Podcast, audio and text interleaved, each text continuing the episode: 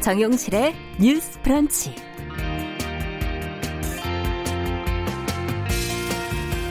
안녕하십니까. 아나운서 정용실입니다. 한류 하면 가장 먼저 떠오르는 거 아무래도 방탄소년단이 아닐까 하는 생각이 드는데요. 요즘에 방역 한류라는 말이 생긴 거 아십니까? 우리나라의 코로나19 진단 키트를 비롯해서 마스크, 뭐 위생용품 등 이런 것들이 세계의 주목을 받으면서입니다. 이들 제품의 품질이 대체로 좋긴 하지만 어, 우리나라 방역 대책이 또 일부 유럽 국가들처럼 우왕좌왕했다면 이런 뭐 긍정적인 시선을 받기는 좀 어렵지 않았을까 하는 생각이 듭니다. 최근 해외 주요 매체에서 신뢰받는 보건당국의 전문 관료들 그 중에서도 정은경 질병관리본부장을 조명했다고 하는데요. 아, 또 방역 수칙을 지키는 우리나라의 이 전반적인 시민의식도 국제사회에서 높은 평가를 받고 있습니다. 자, 이렇게 주목받는 방역 한류, 방역 한국의 이미지, 누구 한 사람이 만들어낸 건 아닙니다. 아, 전문가와 관료들의 헌신에 국민들의 또 협조가 더해졌기 때문이겠죠. 자, 하지만 이렇게 공든 탑이 무너지는 건 또 한순간입니다. 아, 지난 주말 여의도 벚꽃길 뭐 각 지역의 산책로들이 나들이 인파로 상당히 북적였다는 소식이 들리는데요. 경각심의 고삐를 늦춰서는 안 되는 그런 식입니다. 아, 고강도 사회적 거리두기 기간이 연장된 건 아직 그럴 때가 아니다 하는 그런 의미겠죠. 자, 4월 6일 월요일 정효실의 뉴스 브런치 시작하겠습니다.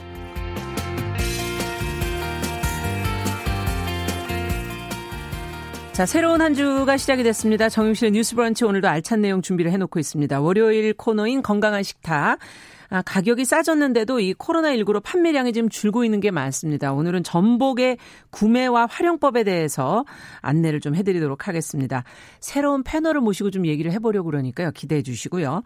자, 이번 주 학생들의 온라인 개학이 시작이 됐죠. 오늘부터.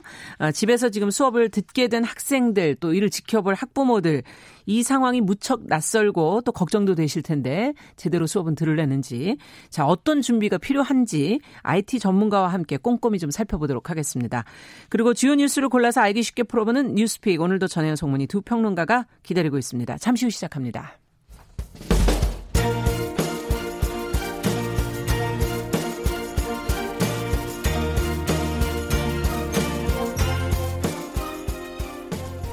여성을 위한 시사 정보 프로그램 KBS 일라디오 정용실의 뉴스 브런치 여러분의 의견을 기다립니다. 샵 9730으로 문자 보내 주세요. 짧은 문자 50원, 긴 문자 100원이 부과됩니다. 네, 정용실의 뉴스 브런치는 항상 여러분들과 함께 만들어가고 있습니다. 오늘도 문자 KBS 콩 유튜브로 실시간으로 저희가 열고 있고요. 그리고 어, 놓치신 분들은 뉴스픽 코너를 유튜브 네이버 다음에 정용실의 뉴스 브런치 이렇게 치시면은 언제든지 어, 접속해서 보실 수가 있습니다. 지금 벌써 많은 분들이 들어와 주셨어요. 최희철님, 양창숙님, 반응산월님, 1993번님, 박진호님. 박진호님께서는 한국인들 정말 우수하죠. 조금만 더 힘을 모읍시다. 화이팅! 이렇게 적어주셨고요.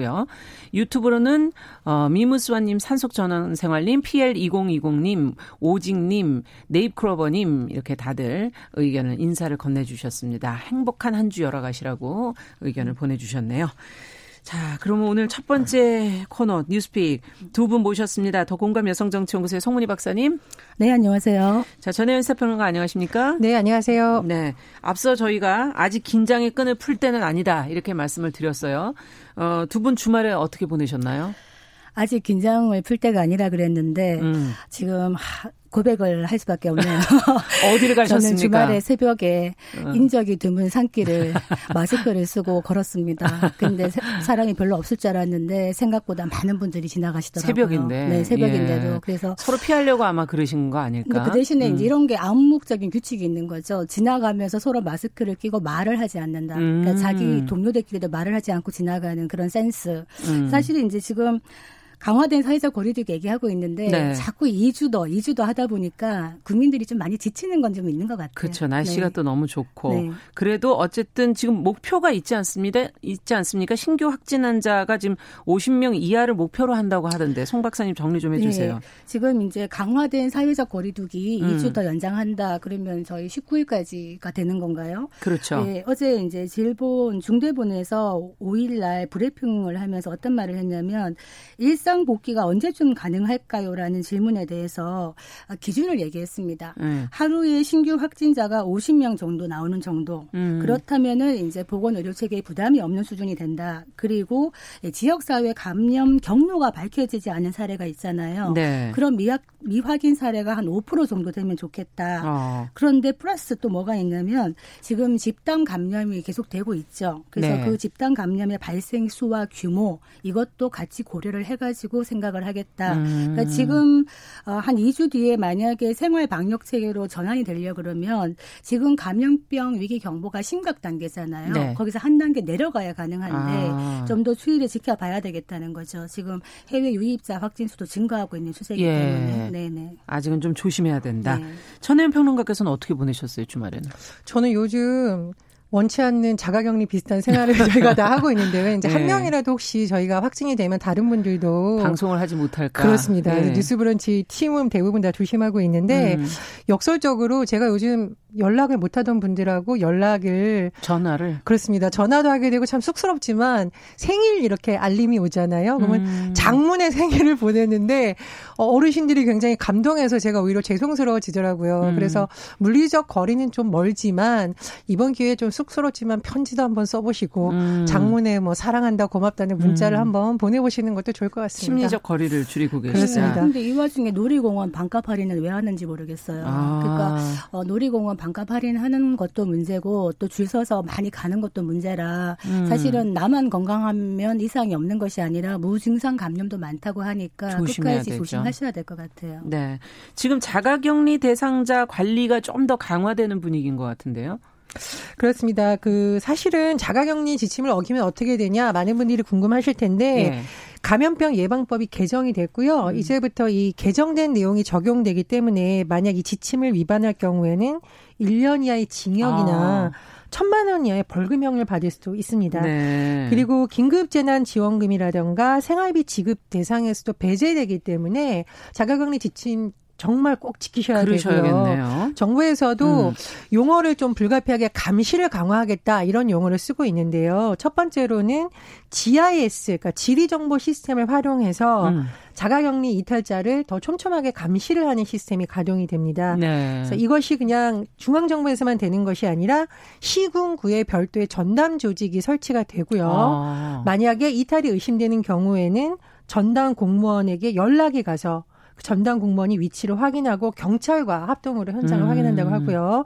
자, 그리고 두 번째로 최근에 왜 스마트폰에 앱은 설치했는데 본인이 자가격리 어겼는데 스마트폰을 집에 놓고 가는 경우가 아. 있었잖아요.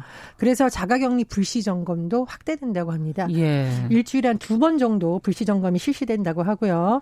세 번째로 아 이게 뭐 좀 안타깝지만 불가피한 조치일 것 같은데 민간인들의 신고 시스템도 아마 가동이 될 것으로 누군가가 보입니다. 목격하면 그렇습니다. 네. 이 일탈 이탈자에 대한 주민 신고제가 운영이 되는데요. 음. 정부에서도 안전 신문고 등을 안전 신고 포털에 만들어서 다중으로 모니터 모니터링 하려는 것 같습니다. 음. 물론 이게 뭐 굉장히 기분 좋은 일은 아니지만 감염병이라는 것이 한 사람이 확진이 나오고 주변에 번지면 사실 이 고리를 끊는 게 굉장히 어렵다고 하거든요. 맞아요. 그래서 자가격리하는 음. 분들도 그렇고 최근에 주변에 계신 분들 힘드시겠지만 어, 감염병 이 상황을 빨리 종식시키기 위해서는 또 음. 많은 분들의 협조와 배려가 필요할 것으로 보입니다. 아니 근데 이렇게 촘촘하게 뭘 점검하고 불시 점검한다고 음. 해도 사실 빠져나가겠다고 마음 먹으면 끝이 없는 거 아니겠어요? 그렇죠. 본인의 의지가 중요하죠. 환자를 돌보던 음. 간호 간호사분이 본인이 자가격리 2주 동안 하면서 일부러 시골에 한적한 마을 내려가가지고 거의 자폐 수준의 격리를 음. 하고 돌아오셨다 그래요. 근데 결국 확진 판정을 받았다고 아. 하시더라고요. 그분이 만약에 자가격리 안 하고 계속 돌아다니셨다면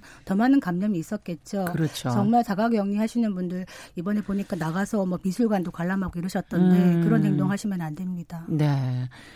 자, 그 다음 뉴스는 저희가 어, 정부와 여당이 지금 아동 청소년 성범죄 공소시효 폐지를 추진한다는 소식이 지금 들어와 있는데 송문희 박사님께서 내용을 좀 정리를 해주시겠어요?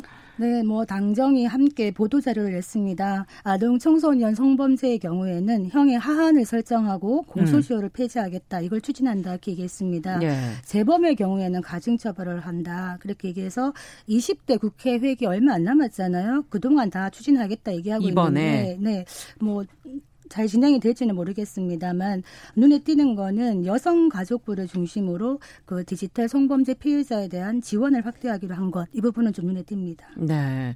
지금 뭐 환영할 만한 내용이긴 한데 20대 국회 회기가 뭐 얼마 남지 않아서 책임감 있게 정말 이걸 마무리하게 될지 두 분은 어떻게 보세요? 일단 텔레그램 성범죄 관련해서 음. 법안이 졸속으로 만들어졌다. 호랑이 그려달랬더니 고양이 그렸다. 그런 비유를 들어서 비판한 적이 있습니다. 네. 그래서 늦게라도 이런 대책이 나온 것은 다행인데 조금 우려가 되는 점은 음. 지금 국회 회기가 5월 29일이면 마감이 끝나거든요. 그렇죠. 그 기간 안에 처리하려면 굉장히 신속하고 또 깊이 있는 논의가 되어야 되는데 낙선한 의원들이 과연 잘 동참할 수 있을까 아. 조금 우려가 됩니다. 그래서 어, 저는 이럴 경우에는 국민과 여론이 움직여서 낙선한 의원들도 움직여야 된다. 음. 어, 왜냐하면 입법안이 제대로 마련되지 않으면 양형 기준이 마련된다 하더라도 여러 가지 제도적 허점에서 또 사건 사고는 계속 발생하고 있거든요. 네. 그래서 입법이 매우 중요하다고 보고요. 어, 두 번째로 특히 저는 아동 청소년 성범죄의 공소시효 폐지한다는 건 굉장히 의미가 있다고 봅니다. 음. 아동들의 경우에는 본인이 성범죄 피해자가 돼도 잘 인지를 못하다가 성인이 되어서야 뒤늦게. 인지를 하고 맞습니다. 뒤늦게 신고를 음. 했는데 공소시효가 폐지되기 때문에 제대로 수사가 안 되거나 가해자들이 처벌망을 피해간 경우가 있습니다. 음. 그래서 불가피하게 민사소송을 제기하고 이 문제 때문에 어, 어떤 시점을 그럼 봐야 되느냐, 트라우마가 발생한 시점으로 봐야 된다라는 것도 나오긴 했습니다만 민사소송 같은 경우에 굉장히 기간이 오래 걸리고요. 음. 엄밀히 말하면 그것은 우리가 법적인 정의를 실현하는 근본적인 방법은 아닙니다. 네. 저는 이건 굉장히 의미 있기 때문에 어, 여야 국회의원들이 낙선을 했던 당선을 했든 음. 반드시 처리해야 될 법안이라고 보고요. 디지털 성범죄의 경우에도 사실 근절이 되면 좋지만 이 시간에도 범죄가 일어나서 많은 피해자들이 울고 있을 수도 있습니다. 음. 그래서 국회에서 정말 나서야 되고 지난 20대 국회를 F학점 국회라고 하잖아요. 음, 그렇죠. F학점 맞았으니까 그냥 안 나오겠다 그러는 것이 아니라 만약에 이런 법안에 비협조적이거나 국회 회의에 출석하지 않는다면 이건 역시 국회 차원에서 성적표를 꼼꼼하게 매기고 그렇죠. 유권자들이 두눈 부릅뜨고 감시해야 된다고 봅니다. 아, 우리가 왜 일 안 하는 국회 이런 말 많이 하고 음. 있는데 지난 4년 동안 뭘 하고 있다가 이제 엠번방 사건으로 어떻게 보면 국민의 여론이 많이 악화되니까 음. 한두 달 남은 기간 동안에 이걸 빨리 하겠다 이렇게 하는데 뭐 늦었습니다만 제대로 됐으면 좋겠습니다만 음. 어, 지금 공소시효 폐지와 함께 꼭 해야 될 것이 미성년자 의제 강간죄라는 게 있죠. 네. 그러니까 미성년자들은 사리 분별 능력도 떨어지고 판단 능력 떨어지죠. 본인이 음. 성추행을 당했더라도 그게 성추행 인지도 모르는 경우도 있습니다. 네. 그렇기 때문에 우리가 건전하게 보호를 해야 되는 것인데 미국이나 영국 같은 경우에는 미성년자 의제 강간죄가 16세인가 되어 있어요. 기준이. 네, 기준이. 제가 알기로는요. 독일, 프랑스 같은 경우는 15세, 음. 한국은 만 13세인가 그렇습니다. 그러면 14, 15, 16세 아이들은 모든 걸 판단하고 할 수 있다는 얘기 아닙니까? 음. 그것이 아니라 이 연령도 빨리 높여야 된다. 이런 음. 말씀 드리고 싶습니다. 그리고 저는 불속 입법으로 굉장히 안타까운 그 텔레그램 엠번방 관련한 예. 그 법안 처리 과정이 굉장히 안타까웠는데 저는 우리나라 유권자들이 굉장히 무섭고 대단하다고 느낀 게 샅샅이 회의록을 찾아서 누가 어떤 발언을 아. 했고 이런 것을 밝힌 것은 나름 또 의미가 있다고 봅니다. 그래서 지금 굉장히 고위 공무원들이 긴장하고 있다 이런 소식이 나오는데 그렇죠. 저는 그 현상이 나름 긍정적인 효과가 있다고 보거든요. 네. 어, 법무부의 고위 관계자들도 이번 기회에 좀 이런 부분에 대해서 더 공부를 하셔서 피해자들의 관점에서 많이 법안 처리 위해서 노력해야 된다고 음. 보고요. 국회의원들도 이 법안이 왜 이렇게 많은 국민들의 분노와 염원을 담게 된 것인지 정말 공부하는 계기로 그렇죠. 삼았으면 합니다. 예. 이런 회의록들 관련된 것을 공개하는 이유가 그렇게 국민들이 꼼꼼히 보시라고 공개하고 있는 것이기 때문에 국민들도 관심을 가져주시면 좋을 것 같네요. 자, 정용실의 뉴스 브런치, 더 공감 여성정치연구소 송문희 박사, 또 전혜연 시사평론가와 함께 뉴스픽 진행하고 있습니다. 자, 이제 다음 뉴스로 좀 넘어가 볼게요. 배달 어플리케이션 시장이 지금 독점이 되고 있는 사실상 지금 독점이다라고 볼 수 있는데 배달의 민족이 거의 이제 독점하고 있지 않습니까? 근데 광고 수수료 정책이 지금 바뀌었다 그래요. 그래서 자영업자들이 지금 많이들 힘들어하시고 속상해하신다 그러는데 어떻게 된 건지 관련 내용을 좀 자세히 알고 싶네요. 예, 키워드를 한번 정리해 볼까요? 음. 정액제와 정률제라는 개념이 있습니다. 네. 정액제라는 경우에는 이런 배달 서비스를 음. 이용하면 한 달에 얼마 돈 내면 건수와 상관없이 가는 것이고 음. 정률제라는 것은 건당 몇 퍼센트의 수수료를 그렇죠. 가져가겠다 이런 개념입니다. 음. 근데 기존에는 정액제 중심으로 운영이 됐는데 아. 배달의 민족에서 정률제 중심의 어떤 개편안을 마련했다고 해요. 음. 업체 입장을 살펴보면 배달의 민족에서는 수수료가 6.8%에서 5.8%로 내려가니까 오히려 소상공인들한테 도움이 된다라고 주장을 하지만 소상공인들의 입장은 전혀 반대입니다. 왜 그런 건가요? 왜냐하면 이런 혜택을 받으려면 이제 중소상공인들의 주장에 따르면 월 매출 한 155만 원 정도의 업체만 이상이 되어야만 효과가 있는 것이지 여러 가지 오히려 문제점이 있다라는 겁니다. 그러니까 실제로 음. 5.8%가 아니라 더 많은 비용 뭐 음. 부가가치세를 비롯해서 여러 가지가 나간다는 것이고요. 업체들이 또 문제 제기하는 점은 새로운 개편된 정률제 퍼센테이지를 적용하는 안이 되어야만 우리 왜 이제 검색하면 위에 노출되는 상위 노출이 되잖아요. 아. 결국은 울며 겨자 먹기로 정률제 퍼센트를 우리가 채택하는 방식으로 돼야 되는데 그럴 경우에 가뜩이나 지금 코로나19로 장사도 안 되고 지금 힘든 상황인데 그렇죠. 상대적으로 배달 건수가 늘어날 수 있는데 음. 수수료 부담이 너무 과해진다고 주장을 하고 있는 겁니다. 아. 그리고 이제 지금 소상공인들의 불만이 더 제기되는 이유는 말씀해 주셨듯이 배달의 민족이 사실상 국내 시장 점유율이 99%에 달한다라는 그러니까 그래서 앞서 사실상의 독점 이런 표현을 드린 거죠. 그렇습니다. 예. 이제 독일 계 회사 딜리버리 히어로에서 배달의 민족을 지난해 12월 인수를 했고요. 네. 어, 요기요라는 또 배달앱 배달 통이라는 것 같이 다 모두 소유하게 되니까 사실상 독점적인 지위를 누리고 있는데 선택지는 없다라는 비판이 나오고 있는 거거든요. 음. 그래서 이재명 경기도지사도 이에 대해서 독과점의 횡포다 이렇게 의견을 음. 밝혔고요. 경기도 차원에서 일단 공공의 성격을 띤 배달 앱을 만들어 보도록 하겠다 이런 의사를 밝히기도 했습니다. 네. 기업이 뭐 이윤을 추구하는 것을 뭐 어떻게 얘기할 수는 없지만 하필 왜 시기적으로 지금이냐. 지금 이제 다들 어려워하시고 겨우 이제 좀 요 부분에서 문제를 좀 타개해 보려고 배달 앱으로 또 가입하시는 분들도 계시지 않을까 하는 생각이 드는데 이게 지금 음 배달 앱 배달 앱이라는 시장이 보여주는 게 뭐냐 하면 예. 앞으로의 시장을 보여주는 거라 보거든요. 우리가 왜 어, 경제학 공부할 때 규모의 음. 경제 이런 얘기를 해요. 네. 규모의 경제라고 할 때는 한계 비용이라는 게 존재해요. 그래서 무작정 계속 갈 수가 없는데 음. 디지털 경제 하에서는 이 한계 비용이 제로라는 거죠. 음. 뭐냐면은 한 번 플랫폼 경제가 이에 해당되는데 한 번 플랫폼을 만들고 나면은 독점적 지위를 구축하기가 굉장히 쉽고 음. 더 비용은 들어가지 않는데 이용자 숫자가 많아지면은 그만큼 수익은 창출되는 그래서 독과점이 굉장히 쉽다는 겁니다. 음. 지금 우리 배달앱 같은 경우가 딱 그런 경, 경우인데요. 네. 이게 처음에 소상공인을 위한 스타트업으로 출발을 했는데 음. 지금은 음. 그 자영업자나 소상공인들한테 어떤 말을 듣고 있느냐 독과점 행포다 음. 배달 서비스가 제2의 임대료가 되는 게 아니냐 이런 얘기를 해요. 그런데 음. 독과점 회폐라는 게 독과점이 되어버리면은 수수료율은 높아지고 그 소비자의 효용은 감소해요. 그렇기 때문에 이더 많은 돈을 내게 된다는 얘기죠. 그렇죠. 서비스의 그 소비자 혜택은 줄어들고 음. 돈은 많이 내야 되는 것인데 결국 그 피해를 소비자가 본다는 거죠. 그래서 지금 이 경우에도 공정위에서 인수합병 아직 승인하지 않았잖아요. 아. 그러면 이 부분을 조금 더 어, 들여다볼 필요가 있겠고 정부도 이 부분에 대해서 조금 눈여겨봐야 될 부분이 아닌가 싶습니다. 음. 예전에 여의도에서 소뚜껑 시위라는 것이 열린 적이 있습니다. 그래요? 자영업자분들이 실제로 소뚜껑을 들고 나오셨어요. 아. 소뚜껑을 집어 던지고 그랬는데 그때 나왔던 이유가 카드 수수료 문제였습니다. 아. 그래서 그 이후에 나온 것이 지역에서 뭐 지역사랑 상품권을 만 든다던가 네. 또는 서울시에서 하고 있는 어떤 서울시 자체에서 하고 있는 제로페이 이런 개념이 도입된 것이거든요. 음. 그러니까 지금 사실 소상공인들이 카드 수수료 내라, 아, 배달 아, 수수료 내라, 임대료 내라, 임대료 내라 예. 2중 3중의 고통을 겪고 있고 경쟁은 심화되고 이렇게 되는 것이거든요. 그래서 이것이 단순히 하나의 고통에서 나온 것이 아니라 음. 복합적인 고통 구조에서 정말 생존을 건 비명이라고 저는 생각을 합니다. 그래서 지금 아마 여당에서도 이 부분에 대해서 어떻게 할지 고민이 많은 것 같은데 좀 현실적인 대안을 마련해야 된다고 보고요.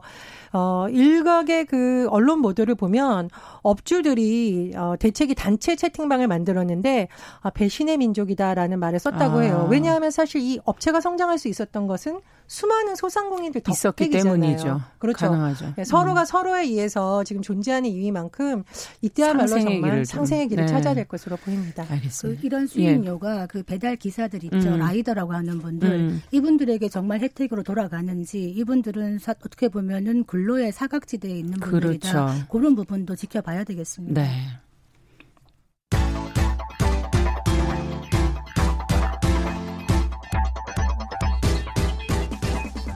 네, 오늘의 시선 4.15 총선이 이제 다음 주로 다가왔기 때문에 자, 이번 총선을 과연 어떻게 들여다봐야 될지 하루하루 저희가 꼼꼼히 좀 짚어, 짚어가 보도록 하겠습니다. 뭐 어떤 공약이 나왔는지 뭐 여성 의원을 늘리겠다고 뭐 정치권 약속을 했는데 과연 잘 지켜지고 있는지 어좀 답답해하는 그 어, 청취자분들도 많으시고 저희 뉴스 브런치에서 짚어 가보죠. 자, 오늘 어떤 얘기로 먼저 시작을 해볼까요? 여야가 지금 앞다퉈서 여성 공천 얘기 많이 했거든요. 뭐 30% 늘리겠다 뭐 이런 약속들을 했는데 이번에 뭐 지켜지지 않은 것 같아요. 그냥 슬쩍 들여다봐도 지켜지지 않았다는 게 보이는데 아, 이 공천 현황은 이제 저희가 좀 내일 좀 자세히 들여다보도록 하고요. 애초에 여성 공천 비율을 높이겠다고 한 거는 여성 국회의원 숫자를 좀 늘릴 필요가 있기 때문에 이런 언급이 나온 것으로 알고 있거든요. 근데 왜 기계적으로 이렇게 숫자를 꼭 늘려야 되느냐라고 얘기하시는 분들도 계세요. 여성 국회의원이 왜 많아져야 되는지 이 김에 저희가 좀 얘기를 짚어보고 내일 자세한 내용을 좀 살펴보도록 하죠. 어떻게 보십니까, 두 분은? 쉽게 생각하면 이렇습니다. 어, 우리나라 국민들의 절반 정도를 여성이라고 봤을 때그 네. 그 여성들의 목소리를 입법 기관에서 내야 법이 만들어지잖아요. 음. 물론 우리가 많은 부분에서의 양성평등이 필요하지만 입법이라는 것은 수많은 제도를 바꿀 수 있는 가장 기본적인 어떤 틀입니다. 네. 그래서 국회에 여성 국회의원들이 있어야만 여성들이 요구하는 바가 뭔지 또 여성 친화적인 정책은 무엇인지 음. 예산을 그러면은 여성들을 중심으로 잘 어, 세우고 있는 지 이런 부분을 판단할 수 음. 있겠죠. 그래서 그런 부분이 하나 중요하고요. 두 번째로는 실제로 해외 의사를 한번 살펴보면 네. 여성들이 입법 기관에 지출 어, 진출했을 때 성평등 문화도 같이 발달한다는 어떻게 구체적으로 발달한다는 많습니다. 건가요? 요즘에 우리 핀란드에서 굉장히 여성 정치인들의 활약이 돋보인다라는 얘기 많이 하고 있잖아요. 뭐 대통령이라든가 행정부에 그렇습니다. 많이 들어가 있죠. 있습니다. 핀란드 예. 같은 경우에는 사실상 이런 정치기관, 입법기관에 여성들이 활발히 진출했기 때문에 음. 성평등 지수가 굉장히 높은 나라로 지금 나오고 있고요. 제가 미국 사례를 한번 봤었는데요. 네. 미국의 네바다주 의회가 의석의 51%를 2018년 여성이 차지했다고 합니다. 음. 그래서 영국 BBC에서 여성이 정말 많으면 어떤 법안이 제대로 되나라고 들어봤다는데 실제로 효과가 있었다는 것이죠. 어떤 점에서? 뭐 예를 예. 들면 소방관들 경우에도 여성 소방관이 있지만 유방암이라든가 자궁암 여성들이 아. 많이 걸리는 암에 대해서는 보상이 제대로 이루어지지 않았다고 하는데요. 예. 여성 의원들을 중심으로 이런 부분이 법제화되었다고 하고요. 네. 그리고 사실은 굉장히 중요하지만 법적으로 소외되었던 내용이 뭐 가정폭력 문제, 성폭력 음. 문제잖아요. 이런 데 있어서도 굉장히 많은 법안이 제정됐다고 합니다. 음. 그래서 모든 부분에서 여성 진출 매우 중요합니다. 경제 분야도 중요하고 문화 분야도 중요하고 음. 저희가 하고 있는 방송 분야도 음. 중요합니다. 그러나 많은 여성들에게 공통적으로 정해드는 정책은 결국 국회에서 제정됩니다. 네. 그래서 여성 국회의원들 많이 진출해서 보다 여성의 관점에서 여성들에게 음. 필요한 정책이 만들어져야 된다고 봅니다. 네. 전평론가 할 말 진짜 많으실 것 같아서 맞습니다. 앞으로 계속 풀겠습니다만 네. 뭐 오늘 이제 첫 시간이니까요. 이 부분에 음. 간단하게 왜 여성들이 많아져야 되는가라고 근본적인 질문을 하신다면 많은 질문이 있지 않습니까? 그러니까 왜 여자가 속에서. 많아져야 되는 거냐 음. 질문하신다면 어떤 법과 제도와 정책을 만드는 의회의 구성에 하나의 성인 남성들만 대다수를 차지하고 있을 음. 때 과연 어떤 여성의 친화적인 정책들이나 이런 것들이 인식이나 모든 부분에서 음. 나올 수 있겠는가?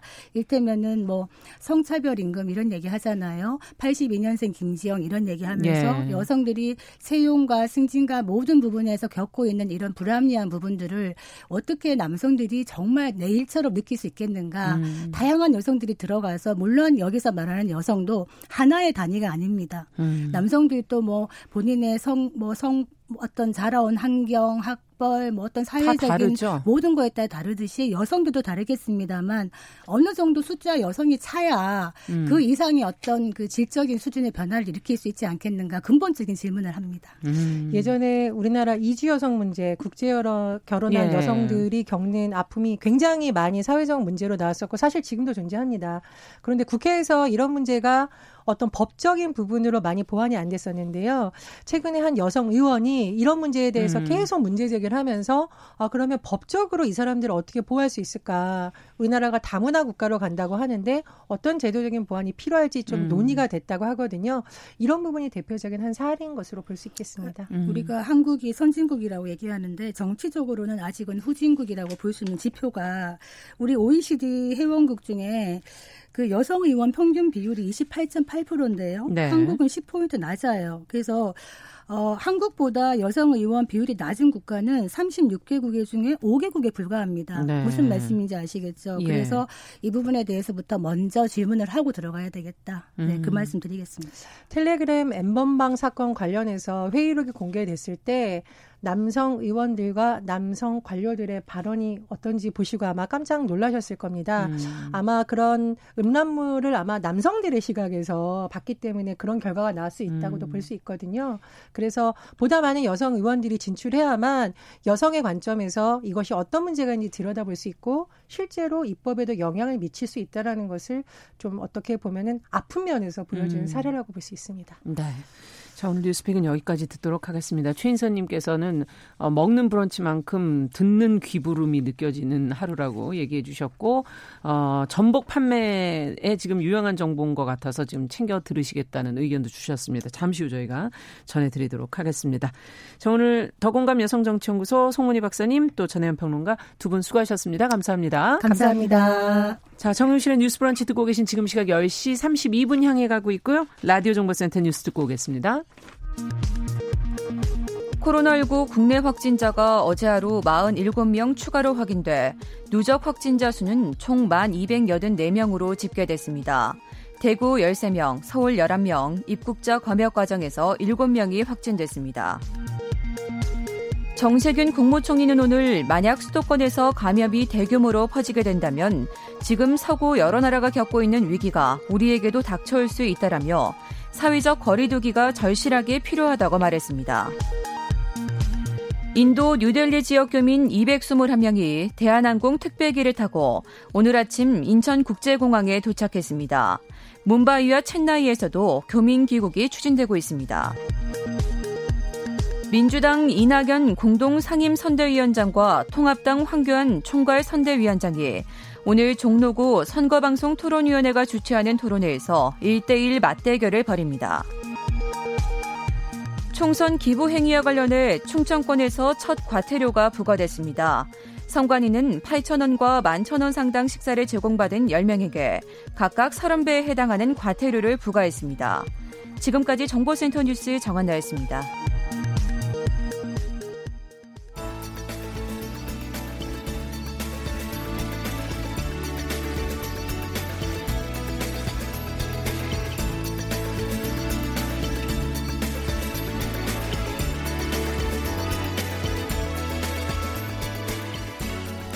세상을 보는 따뜻한 시선. KBS 일라디오 정용실의 뉴스 브런치. 매일 아침 10시 5분 여러분과 함께합니다. 네, 정용실의 뉴스 브런치 듣고 계신 지금 시각 10시 34분입니다. 자, 이번 주 목요일이죠. 9일부터 각급 학교 온라인 개학 순차적으로 실시가 됩니다. 아, 초유의 사태에 지금 교사, 학생, 뭐 시스템 다 준비가 좀 덜 된 거 아닌가? 또 어떤 상황이 벌어지는 거 아닌가? 다들 걱정이 많으십니다. 학생들 수업은 제대로 잘 돼야 될 텐데 저희도 걱정이 돼서 같이 전문가와 함께 자세한 이야기 좀 들어보도록 하겠습니다. 이온 IT 칼럼니스트 자리해 주셨어요. 어서 오세요. 안녕하세요. 네, 아마 뭐 문의가 많지 않을까. 예. 주변에 지인들도 다들 걱정하시죠? 예, 많이들 네. 걱정하고 다들 이제 프로그램 어떻게 설치해야 되냐, 어떻게 예. 강의해야 되냐 계속 전화들 주셔가지고요. 바쁘시겠어요. 어, 예, 돈은 안 되지만 굉장히 바쁜 나날을 보내고 있습니다. 그러시겠어요. 자, 근데 지금 원격 수업이라는 건 이제 온라인 계약을 하면 시작이 돼야 되는데 예. 보통 그냥 원격 수업 그럼 어떻게 진행이 되는 겁니까? 일단은 그 교육부에서 인정하는 수업 방식은 크게 이제 세 가지가 있습니다. 네. 하나는 이제 실시간 쌍방향 수업이다라고 하는데요. 예. 이거는 이제 많이 해보셨을 화상회의 화상회의 방식, 예, 화상회의 아. 방식이라고 생각하시면 되고요. 네. 그다음에 콘텐츠 활용 중심 수업이라고 있습니다. 예. 이거는 저희들이 잘 알고 있는 인터넷 강의랑 굉장히 비슷합니다. 아. 예, 그리고 과제 수행 중심 수업이라고 있는데요. 네. 이거는 간단히 말씀드리면 일종의 자율학습 같은 거라고 볼 수가 있습니다. 과제를 내주면 예, 과제를 내주고 나중에 선생님들이 체크, 를 하시는 거죠. 아 예. 그렇군요. 이 세 가지 형태가 될 것이다. 예. 예. 지금 어떻게 되나요? 뭐 스마트 기기를 이용하는 것도 가능한가요? 예, 스마트 기기부터 시작해가지고 PC, 뭐 노트북, 스마트 기기, 음. 저희 스마트폰까지 다 이용할 수는 있는데요. 네. 가급적이면 큰 화면을 가진 기기를 쓰시는 게 실제 수업을 진행하시는 게 예, PC가 제일 낫고요. 어. PC보다는 차라리 TV에 연결해서 하시는 게 더 낫는 그런 경우도 있습니다. 아, TV로 또 연결할 수도 있고, 예. 예.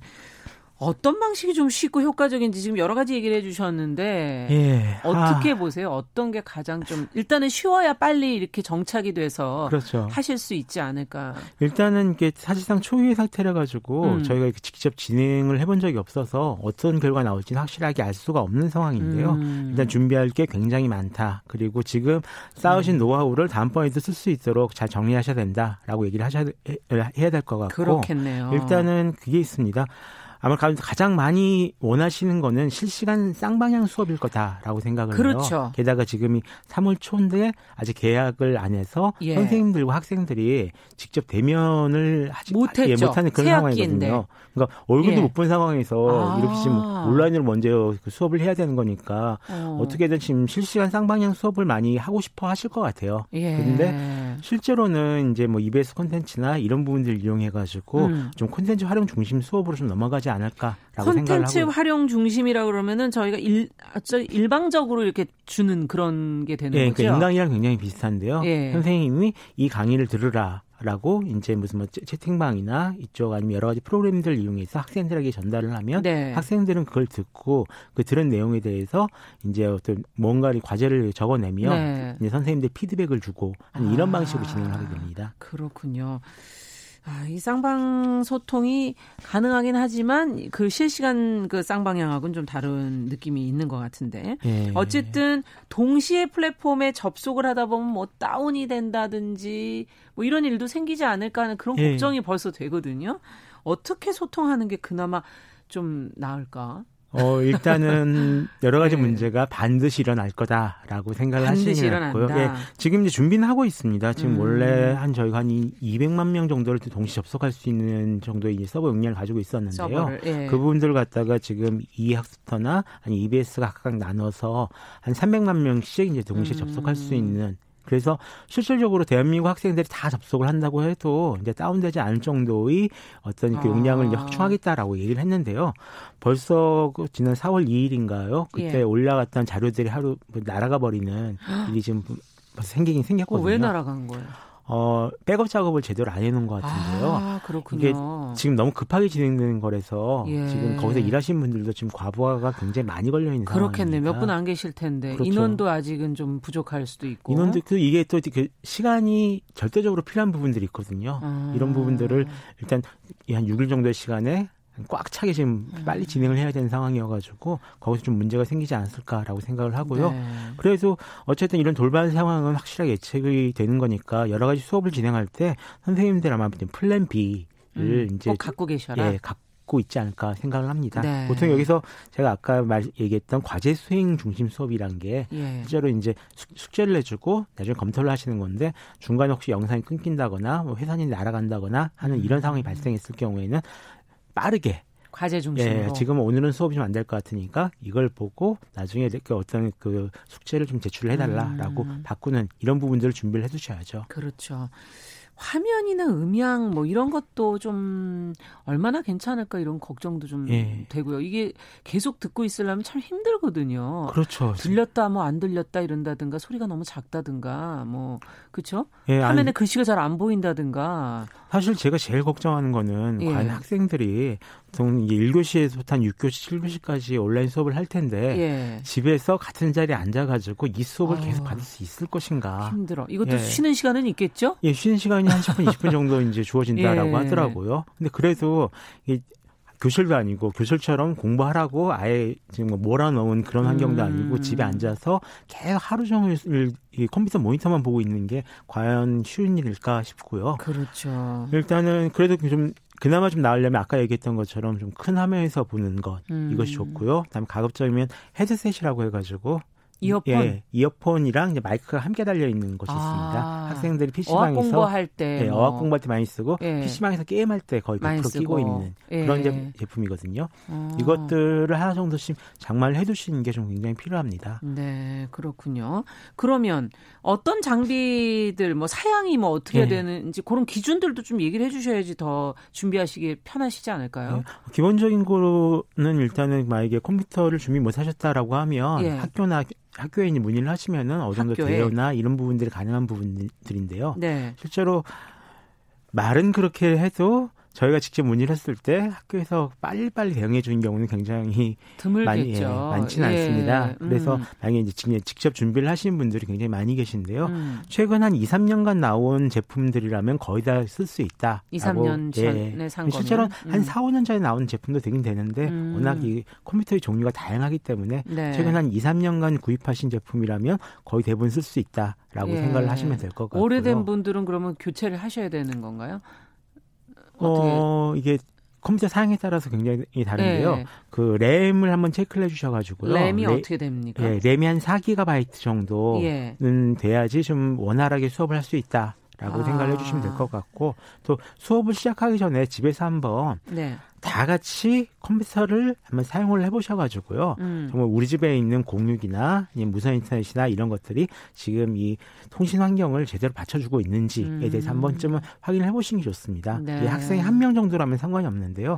아이가 이제 둘이나 셋 정도 동시에 또 들어야 네. 되는 경우에 보통 그 아, 그것도 또 그러네요. 컴퓨터 한 대밖에 없으면 내가 듣냐, 네가 듣냐 또 이렇게 되네. 하나 또 마련해야 되네요. 엄청 그러면 싸우죠. 예. 아 그렇군요. 예, 근데 그럴 때는 정 안 되신다라고 생각하시면은 예. 이 스마트폰이랑 이제 TV랑 연결해주는 이 아. 케이블이 있습니다. 예, 예, 예. 그래서 저희가 미러링 케이블이라고 부르는데 그걸 음. 이용하시면은 스마트폰을 바로 TV에 연결해가지고 TV 화면으로 보면서 수업을 한다거나 하는 일도 가능합니다. 아 그렇군요. 안 될 경우에는 그렇게 방법을 지금 찾아 보셔야 되겠어요. 예. 야, 근데 어쨌든 어, 그 밖에도 뭐 순, 온라인 수업 중에 오류, 돌발 상황 어떤 게 더 있을까요? 지금 저희가 뭐 동시 네. 접속하니까 서버 다운되지 않을까, 뭐 여러 가지 음향이나 뭐 이런 것들의 문제가 있지 않을까, 일단은 뭐 여러 가지 얘기를 해봤는데. 그 제가 이미 지금 원격 수업을 진행 중인 대학교 음. 교수님들을 한테 좀 많은 걸 좀 물어봤더니요. 네. 가장 많은 게 일단은 그 렉이 걸린다라고 저희는 표현을 하거든요. 예. 통신 회선 상태가 나빠져가지고 음. 갑자기 상대방의 화면이 안 보인다거나 이야기가 안 들린다거나 음. 하는 일이 꽤 자주 일어난다라고 합니다. 음. 게다가 한 번에 한 수업 들을 때 요즘은 이제 한 반에서 적으면 한 20명, 네. 많으면 40명 정도가 그렇죠. 한 반에 있다라고 하는데 음.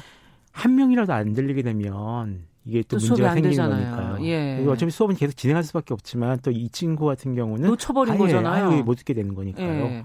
물론 수업 못 들어도 좋아하는 학생이 있을 수도 있다라고 생각을 하지만 예. 이런 부분들을 가장 많이 좀 신경을 써주셔야 될 것 같고요. 음. 마이크 같은 경우도 의외로 어, 좋은 마이크를 장착한 사람들이 마이크에서 울림이 생겨가지고 그 수업 예할 때 약간 좀 방해가 되는 경우가 있다라고 합니다. 아. 그래서 어쨌든 적당한 마이크를 준비해 주시되 그러니까 특별하게 너무 많이 투자하실 필요는 없다. 고비용을 하실 필요는 예, 없다. 그리고 그렇군요. 다시 한 번 얘기하지만 큰 화면에서 수업을 진행하시고 음. 수업을 듣는 게 좋습니다. 네. 그 지금 대여를 좀 할 방법은 있는지 싸게 학교 예. 외에 또 혹시 더 있습니까? 어, 지금 렌탈을 해주는 사이트들이 좀 있습니다. 네. 컴퓨터를 렌탈을 해주는 곳이 있는데 노트북을 렌탈하는 걸 기준으로 봤을 때좀 네. 저가형 같은 경우는 한 월, 아, 열흘을 기준으로 봤어요. 열흘 기준으로? 4만 원 정도. 음. 그리고 비싼 건 한 8만 원 정도에 이제 빌리실 수가 있는데요. 예. 이 상황이 한 일주일, 이주일 정도에 끝난다 싶으면은 음. 이걸 대여하시는 것도 괜찮은데 음. 그 이상 한 이주일 보름 넘어가겠다 싶으시면 어, 새로 노트북 컴퓨터를 구입하는 것을 한번 고려해 보셔도 음. 괜찮을 것 같습니다. 네, 대신에 앞으로도 또 언제 또 이런 네. 일이 일어날지 모르기 때문에 가격이 요즘 한 30만 원대부터 시작을 하거든요. 아, 싸게 살 수도 있군요. 예. 예. 근데 이 30만 원대 파는 노트북도 예전보다 한 10% 정도 올라갔어요. 아이고. 예, 최근에 예. 이 원격 수업 때문에 가격들이 지금 조금씩 다 올라가는 아, 추세라서 아, 여기서 또 올라가면 어떡해. 그렇죠. 예. 그래서 예전에 한 20만 원대에도 할 수 있었던 제품들이 지금 30만 아쉽다. 원대까지 올라갔는데요. 뭐 조금 기다리시면은 가격은 당연히 떨어지겠지만 네. 반대로 한 30만 원대 제품을 사셔도 단사기 원격 수업하는 데는 큰 문제가 없습니다. 다만 네. 화상캠이 없을 수도 있으니까요. 체크해 보시고 네, 그런 부분들은 반드시 체크를 해보셔야 됩니다. 네. 자, 할 얘기가 너무 많은데 시간이 예. 여기까지 들어야 되겠네요. 월요 인터뷰. 어, 이온 IT 컬럼니스트와 함께 원격 수업에 관한 준비 저희가 살펴봤습니다. 감사합니다. 고맙습니다.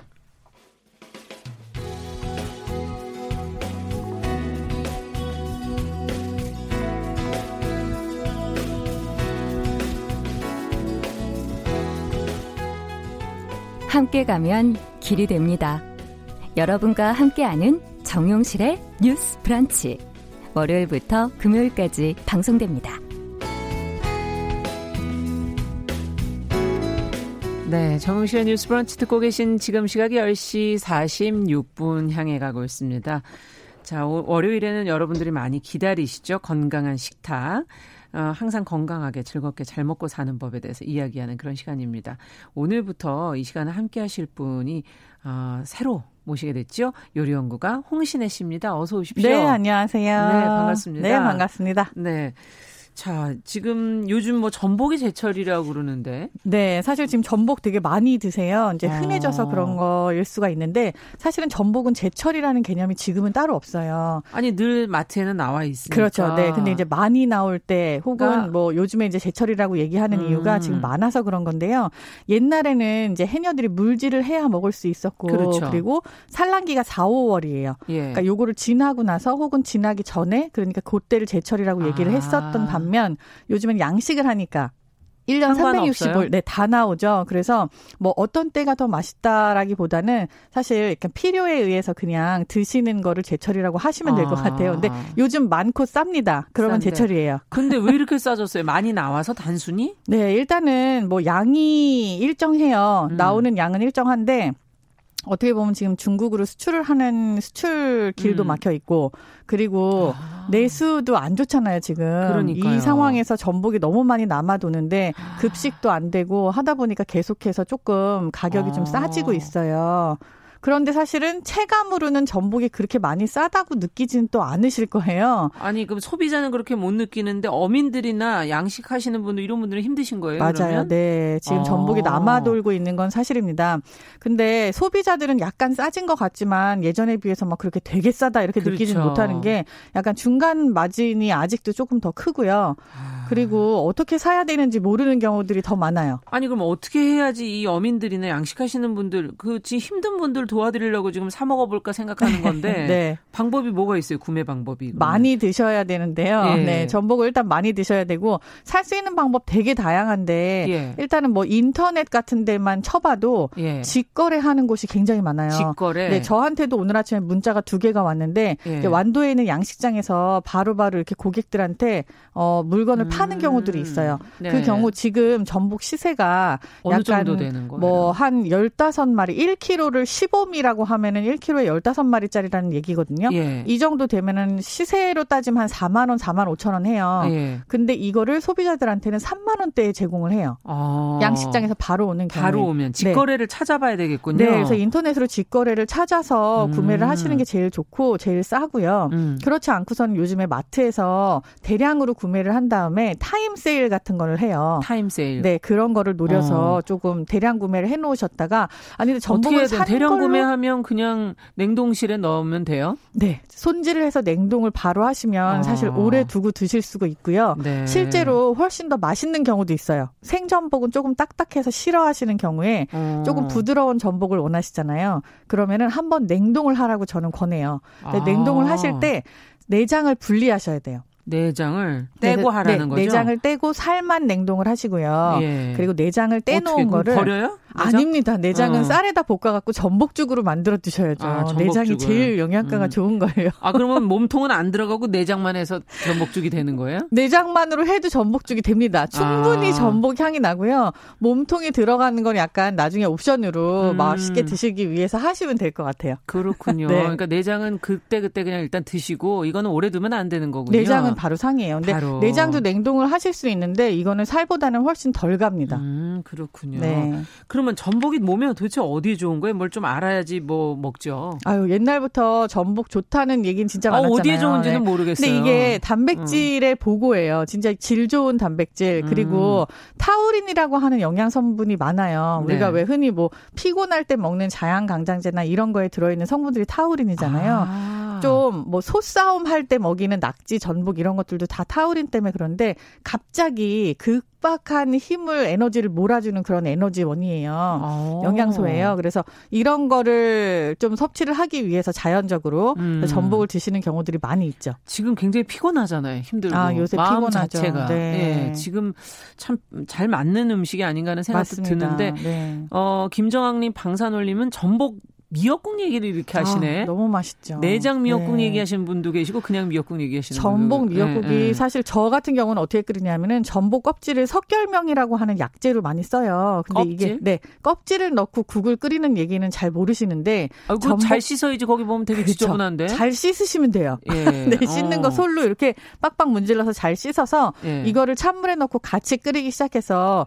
그러니까 미역을 볶다가 물을 넣고 그리고 껍질을 넣고 폭 조금 끓이면은 이게 약간 사골국처럼 조금 뽀얗게 아. 우러나요. 근데 이게 굉장히 맛있고 되게 시원한 맛이 나요. 어머나 그건 처음 들어보네. 그래서 껍질을 같이 넣고 끓이시면은 네. 좋을 것 같습니다. 네, 그렇군요. 네. 요즘에 신윤정님께서는 미세 플라스틱 때문에 내장 못 먹겠다고. 아, 네. 그런, 그런 이슈도 있죠. 있긴 있습니다만, 네. 네. 왜냐하면 전복이 완전 깊은 데서 사는 그런 생물이 아니에요. 뭐 위에 그렇죠. 많이 거죠. 깊어봤자 50m 음. 정도거든요. 그러니까 해녀가 물질에서 들어가서 따올 수 있을 정도의 깊이다 보니까 음. 아무래도 그런 이슈가 조금 있기는 있는 것 같아요. 근데 음. 어좀 양식을 하는 곳에서는 바다 관리를 잘 하고 있으니까 아, 어느 양식으로. 정도는 네 어느 정도는 드시면 좋을 것 같아요. 네. 네. 내장은 아, 여기서도 뭐 내장 미역국 좋아하시는 분도 계시지만 아닌 분도 계신 것처럼 호불호가 좀 있는 맞습니다. 네. 음. 내장이 약간 황장이랑 녹장으로 좀 나뉘잖아요. 노란 색깔 장이 황장이냐? 있고, 네 그리고 초록 색깔 장이 아.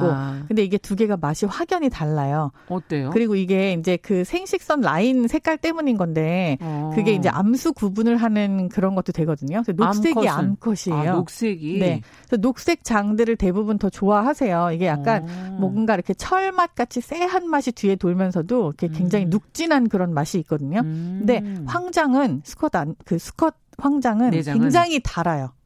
오. 또 그래서 저는 사실 황장을 더 맛있다고 생각을 하는 편이긴 한데 이걸 어떻게 해요? 저는 앞서 말씀하신 죽해 먹는 거 외에는 내장을 써본 적이 없는데. 네, 이걸 내장을 그대로 마늘이랑 같이 터트리지 않고 올리브 오일에 살짝 구워가지고 겉을 약간 굳혀요. 네. 그렇게 한 다음에 따뜻할 때 그걸 입안에 넣고 전복 살이랑 같이 탁 씹으시면은 이게 약간 소스 같은 느낌이 나는 거예요. 아, 내장이 소스. 네, 내장으로. 짭조름하면서 그런 건가요? 네, 눅진한 소스 아. 같은 맛이 돼서 굉장히 맛있어요. 네, 아 표정을 보니까 너무 맛있을 것 같아요.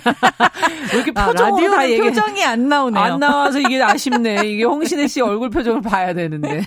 어쨌든 전복을 어떻게 이게 몇 가지가 안 떠올라요. 네. 뭐 구워 먹는 거, 버터에 굽는 거, 네, 뭐 네. 미역국 해 드시는 거 말고 뭐 생으로 좀 잘라 먹는 거 뭐 어떻게 어. 먹어요? 다양하게 못 먹잖아요. 요즘에 제가 제일 추천하고 싶은 게 전복 밥.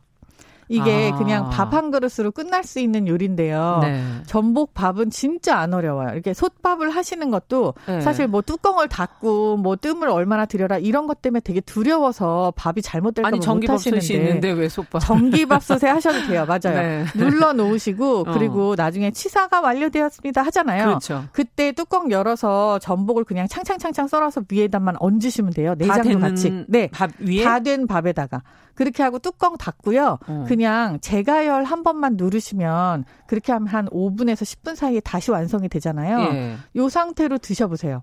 그리고 여기다가 요즘에 제일 전복 밥에다가 맛있게 먹을 수 뭐, 있는 간장이 달래를 네. 그 뿌리 그 약간 동그란 거, 네 동그란 예. 거그 양파처럼 생긴 그거 음. 그거까지 다 썰어가지고 으깨서 음. 그걸 같이 딱 얹어 놓으면은요 너무 맛있고요. 음. 전복에는 들기름보다 참기름입니다. 참기름. 네, 참기름 아. 싹 둘러갖고 먹으면은 그냥 아니 이게 말씀을 이렇게 맛있게 하지 없던 입맛도 지금 생겨요. 여기 가윤아님께서 유튜브에서 이미 전복 요리집에 와 있는 것 같은 아. 기분이 든다고 전복 브런치라고 지금 아, 전복 브런치 좋네요. 네, 전복밥, 굴점, 막걸리를 또 언급하신 분도 아, 헌터스헤드 예. 지금 다 배가 고파가지고 꼬르륵거리면서 지금 방송을 하고 있는 상황입니다. 아 이거 입맛이 너무 도는데 그러면 어 가장 맛있게 먹는 방법은 전복밥이다. 요즘에는 저는 전복밥을 추천을 하고 싶고요. 네. 전복을 일단 많이 사시라고 저는 권유를 하고 싶어요. 그러면 음. 어떻게 하냐? 어떻게 냉동을 하세요. 다 냉동을 네, 해라. 이걸 손질을 할 때 껍질째 잘 씻어서 음. 내장을 떼고 그리고 살이 이렇게 있잖아요. 그 살에다가 칼집을 한 두세 번만 넣으세요. 아, 때. 전에. 그렇죠. 냉동하기 전에. 네. 이렇게 해서 요거를 싹 냉동을 하시는데 의외로 전복이 냉동한 다음에도 굉장히 잘 떨어지고 그대로 갖다 그렇죠. 돼요? 해동 없이 그냥 구우셔 구우셔도 말랑말랑 아. 훨씬 맛있어져요. 해동 없이 네, 바로 구우세요. 예. 음.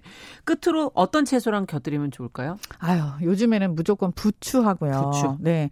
전복을 굽던지 찌든지 아니면 음. 밥을 하시던지 그 위에다가 그냥 생부추 총총 썰어서 네, 총총 썰어서 팍 뿌려 가지고 음. 거기다가 이제 아까 그 만든 달래 간장이나 아니면은 아. 부추 하얀 부분 이렇게 다져 가지고 그걸로 간장 만들어서 된다. 참기름이랑 드십시오. 알겠습니다. 아유, 시간이 금방 갔네요. 너무 끝내야 아쉽네요. 됩니다. 네. 요리연구가 홍신혜 씨와 함께 제철 맞은 전복 얘기했습니다. 다음 주도 기대하겠습니다. 감사합니다. 감사합니다. 정용실의 뉴스 브런치 월요일 순서 여기서 마치겠습니다. 저는 내일 10시 5분에 다시 뵙겠습니다. 감사합니다.